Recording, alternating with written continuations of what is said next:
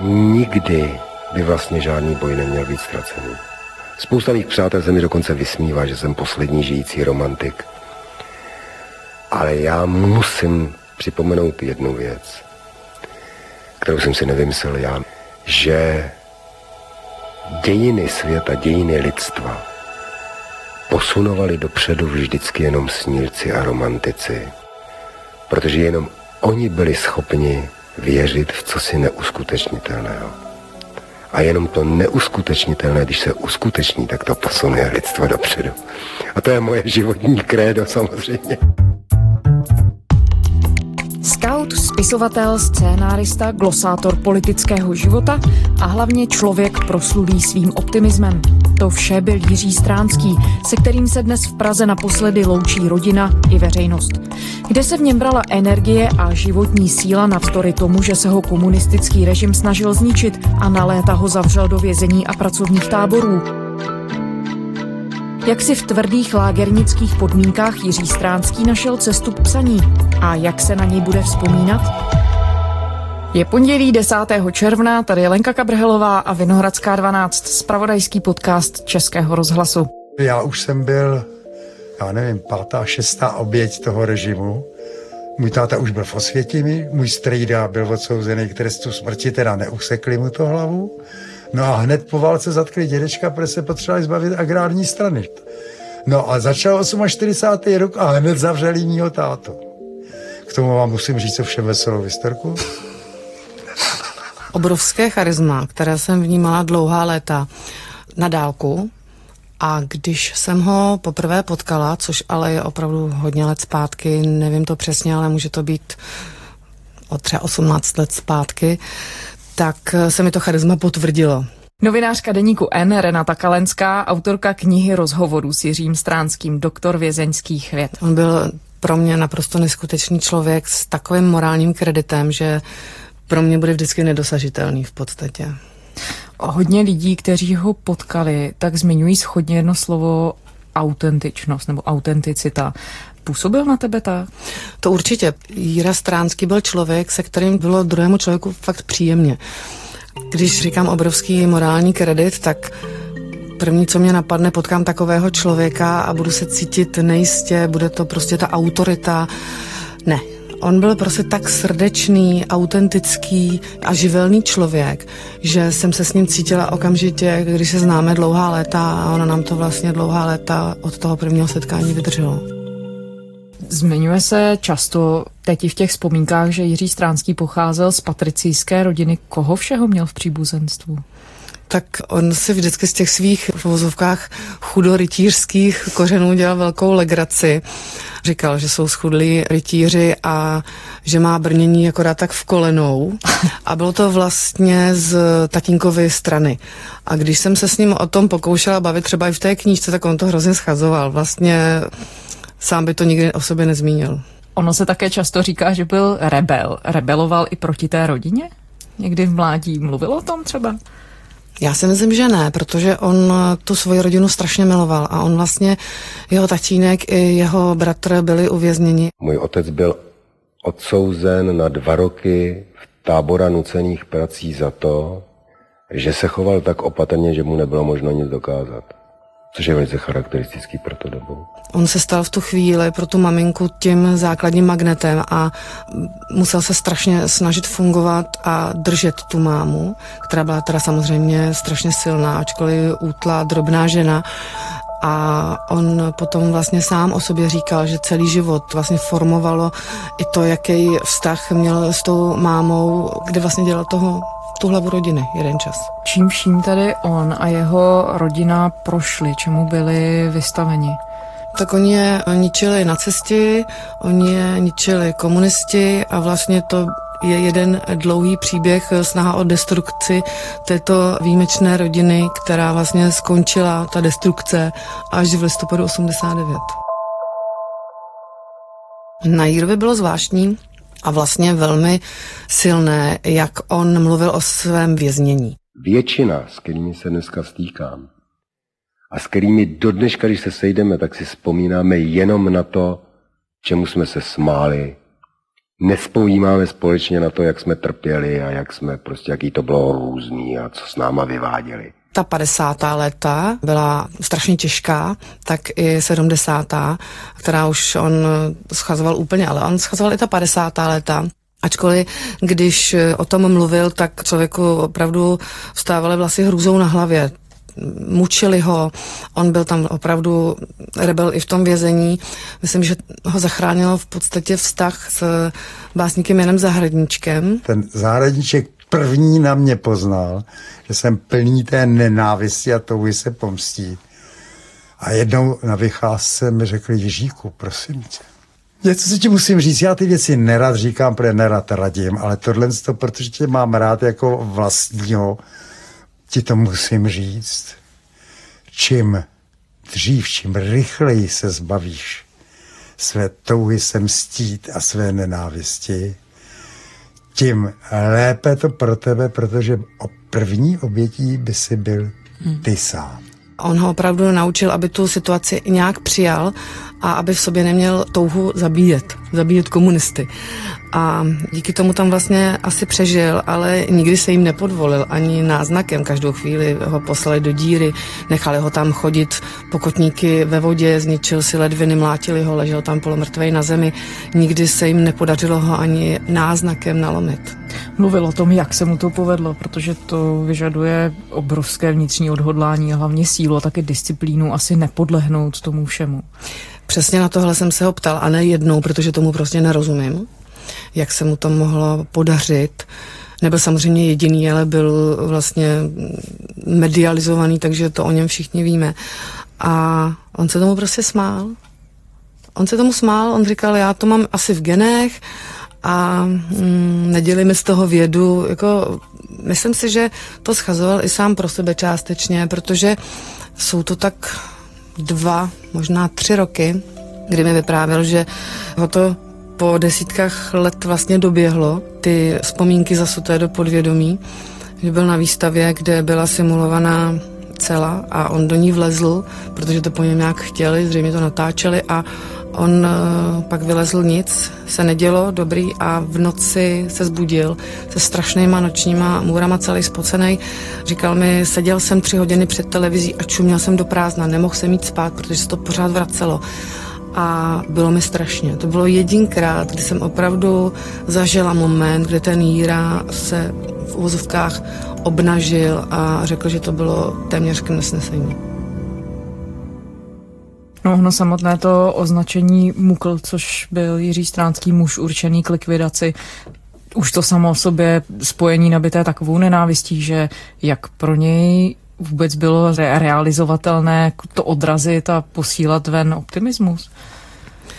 On se držel několika hesel, které jsem si říkal, nebo hesla, mota spíš, že to v podstatě stačí až k výchově dětí. On třeba říkal, že měl takovou tu větu, tu radost jim neuděláme. Přeloženo do, do normální češtiny, nikomu, kdo nás ponižuje, neuděláme radost, že mu dáme najevo, že jsme ponižováni. Jiní říkají vznešeně, neohnu se, nekleknu, nám stačilo říct, tu radost jim neudělá. A to, sta, i, to by táte napsal do dopisu do kriminálu. Doufám, že víš, co znamená tu radost, tím neuděláme. Nebo něco, rozumíte tomu? Takže to je, řada těchto těch věcí nás vlastně úžasným způsobem e, vychovala. Proto se vlastně i tvářili, že jsou nad věcí, což pro mě taky naprosto nepochopitelné, jak to vlastně dokázali. Pak tam bylo to, jak jsem zmiňovala, Jana Zahradníčka, nauč se zbavit touhy, mstít se a zbav se své nenávisti. On měl dál to svoje, můžeš-li udělat radost, musíš. On se tím opravdu řídil, ale hmm. to nejsou žádné prázdné floskule. A já mám ráda jeho moto, vždycky, když jsem se ho ptala, jak se máš, mám se dobře a dobře mi tak. A používá to celá jeho rodina. Je to takové v podstatě rodinné moto. Když o tom takhle mluvíš, tak vlastně první věc, která mě na tom třeba zaráží, nebo je to fascinující, že jedna věc je tvářit se, že to na člověka nepůsobí ta nenávist a neumožnit jim, aby viděli, že mě to nějakým způsobem semlelo, ale hlavně to zažít nebo být schopný vlastně si to opravdu přetransformovat v to, že to na člověku neutkví, ta, to negativum. Já si myslím, že tady hodně silnou a možná i zásadní roli vedle těch rodinných kořenů hrálo prostě to skautství, protože on byl opravdu skaut tělem i duší. Velmi často jsme o skautech spolu mluvili, už protože on třeba jako ví, že můj syn je malý skaut, tak jejich vztah byl hodně silný a skautské desatero, to je možná odpověď. Když se podíváš na jeho tvorbu, co z ní pro tebe bylo nejinspirativnější a jak on se vůbec našel cestu k psaní? Já nemůžu říct, že by nějaká jeho knížka byla pro mě nejinspirativnější, protože on sám je inspirativní. To, co potom produkoval, bylo odrazem jeho samotného, ale jinak já vím, že on má rád zdivočelou zemi. To asi bych si troufla možná tvrdit, že bylo jeho stěžení dílo.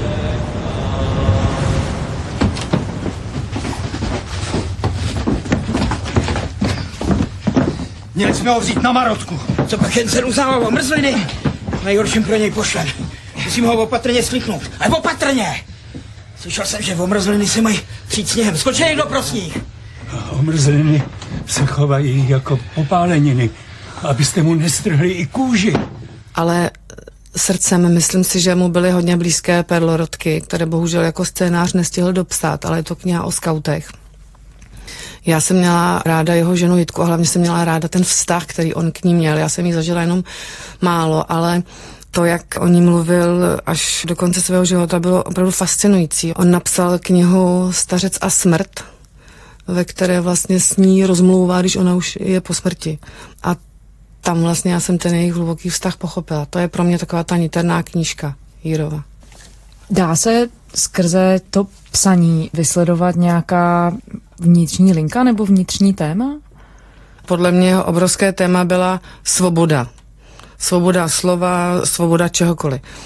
A od toho se vlastně potom už odvíjejí ty další věci, protože vlastně i ta nenávist, když člověk nenávidí, tak je svým způsobem vlastně hodně nesvobodný. Takže to je podle mě jako Jírovo základní téma. No a čistě z hlediska nechci říct formálního, ale toho literárního. Jakým způsobem vlastně on se v uvozovkách třeba učil psát, nebo jak si vůbec tu činnost našel jako takovou? On tvrdí, že ho naučil právě Jan Zahradníček. On začal psát opravdu ve vězení, no psát, on se to učil. On třeba nemohl psát, takže se na spaměť učil básně, které tam psal a vlastně mohl psát až po návratu. Kolem těch 50. let, ještě vyhodili ze školy tak jsem z, z, začal psát. Že? Psal jsem ten román. No a pak už mě zavřeli a pak už jsem se potkal s tím zahraničkem, když jsem jemu, jemu řekl, a tomu Křelinovi, když jsem řekl, že chci být spisovatel, tak s, už jenom způsob, jak mě to rozmlouvali, mě v tom utvrdil samozřejmě. Protože oni první, co bylo, když jsem řekl, že bych chtěl být spisovatel, tak se mi strašlivě smáli. Oni říkají se na nás, podívej ty vole, nás málem za to pověsili a ty chceš jako tady veřejně křičet, že chceš být své rychle ruce pryč od toho. No ale pak, když viděli, že, že jsem neodraditelný, tak mě vlastně tomu řemeslu začali už tam učit.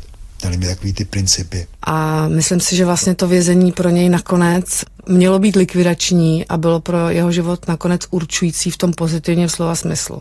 Stal se spisovatelem, stal se prostě takovým světlem, který opravdu učil lidi. On takhle působil i na mě. Jiří Stránský byl člověk, který v člověku budil dojem, že chci být lepší.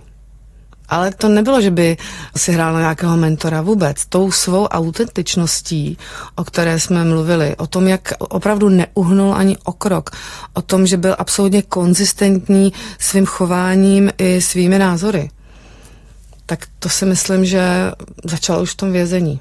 Nebo to možná podpořilo. Já si myslím, že on to měl daný nějak geneticky, jestli je to možné. On objížděl i školy a předával řadu ze svých vzpomínek dětem. Mluvil třeba o tom, jak na něj reagovali? Tak eh, Jira vždycky říkal, že se dětem představoval dobrý den, já jsem fosil. Což samozřejmě ty děti bavilo a myslím si, že tam mohl okamžitě naskočit ten vztah, že před nima nestojí obrovská morální autorita, o které se ve škole učí, ale normální, silný skvělý člověk. A on jezdil strašně rád na ty besedy po školách, byl strašně optimistický, říkal, že tahle ta generace nás už vytáhne z toho bahna. A bylo mu hrozně líto, že vlastně poslední roky už to absolvovat nemohl, protože měl s imunitou takové problémy, že by to nepřežil, takové besedy. Ale pořád o těch dětech mluvil. Mluvil o skautech, za kterými už nemohl chodit. Měl strašně rád mladé lidi. On byl prostě sám mladý pořád. Já si myslím, že nás to všechny zaskočilo, že zemřel. Teď jsem se dívala do různých životopisů a on byl od roku 2000 16 zvolen do čela umělecké besedy a šest dní před smrtí mu obnovili mandát na další tři roky. Nikdo jsme nečekali, že odejde. Mluví vám s jeho dcerou Klárou, to je... Všichni jsme zaskočeni a strašně smutný. Ano, bylo mu 87 let, ale on byl tak hrozně mladý duchem a on byl tak čilý fyzicky. To byl člověk, kterého jsem v životě neviděla se šourat. V životě. A absolutně signifikantní historka pro jeho mladého ducha je, když ležel na jipce a potřebovali mu dát léky a zeptali se ho, jestli je na něco alergický a on si strhnul masku a jenom zasípal na komunisty. No, kdo by to udělal? Jirka Stránský. Já do dneška, když v, v tramvaji, já teda tramvaje mám nesmím moc jezdit kvůli pokleslé imunitě, pět metrů v té tramvaji ode mě dál, když je buď to nějaký estébák nebo nějaký takovýhle sičák, tak mi naskáče husí kůže do dneška. Takže já to mám jednodušší samozřejmě. Já někam přijdu a vím, kdo je co. Vybavíš si, když jste spolu mluvili v těch rozhovorech pro tu knížku, zarazilo tě něco nebo překvapilo? Tak zarazila jsem se poprvé. Přišla jsem tam s jakýmsi scénářem. To jsem pochopila v první vteřině, že ne, protože on byl absolutní jako příval slov, takže já už jsem se potom nikdy na něj nepřipravovala. Jela jsem tam a říkala jsem si, bylo to vždycky s takovým příjemným napětím, tak o čem to dneska bude. A vždycky z toho byl rozhovor hodinový, dvouhodinový bez té přípravy, protože ať jsme mluvili o čemkoliv, o, o vztazích, o svobodě, o aktuální politické situaci, tak on dokázal skvěle formulovat myšlenky a vždycky to ještě obohatil nějakou paralelou z historie. Takže my jsme vlastně dělali takovou současno uh, historickou knížku. Orálně historickou samozřejmě. A pro tebe samotnou nasměřovalo tě to na některá témata, o kterých si přemýšlela jinak do té doby? To myslím, že asi ne. Já jsem si v první řadě myslela, že spolu v životě takovou knížku udělat nemůžeme, protože když jsem si přečetla knihu Srdcerváč, kterou s ním dělal Jan Lukeš, tak mě ta knížka úplně tehdy vzala dech a říkala jsem si, no to je škoda, tak to už neuděláme, protože tady je prostě všechno. Ale Jira chtěl udělat i druhý díl toho doktora vězenských věd, protože on měl pořád co říct. On pořád měl potřebu ventilovat postoje, názory, vzpomínat. A dělal to jak písemně, třeba pro Český rozhlas ve svých glosách, tak i ve svých knížkách, v hovorech, ve velice osobních hovorech. Byl to člověk, který, já vím, že to zní jako kliše, byl to inspirativní člověk, ale já jsem asi prostě nezažila víc inspirativního člověka než je on. On mě totiž třeba ovlivnil právě v tom tématu nenávist. Já jsem třeba přišla naštvaná kvůli něčemu, co zrovna řekl Andrej Babiš, Miloš Zeman. On to dokázal tak schodit a s takovou lehkostí jsme se o tom tématu začali bavit, že mě to ne, že by mě to přišlo irrelevantní, ale já jsem se od toho Jiry opravdu učila ty věci brát s nějakým nadhledem a neutápět se v nějaké frustraci a nenávisti vůči tomu, co se tady kolem nás děje. Renata Kalenská, novinářka deníku N, autorka knihy rozhovorů s Jiřím Stránským, doktor vězeňských věd. Děkujeme. Děkuji taky. Zítra se těším na slyšenou. Z bílého šatu, který rvalo zemi z těla, zanechalo tání pod mezemi a v stinných klínech lesů jen ubohé cáry. Jako když někdo velmi krutý z koho si strhal šaty a rozdal je kopím. Ti, kteří výskavě jásali, že se jim zdařilo zabít lásku, zapomněli, že pod tím křížem, nebo to byla šibenice, stojí a slzí matka. Až svázán do kozelce budeš zmírat žízní někde na břehu bystřiny a do úst ti dají šátek vlhký opepřenou vodou. Pokus se alespoň v duchu si přát, aby kdo si mocný, kdo by tě mohl pomstít, té ruce, která do úst vložila šátek, odpustil. Zkus to.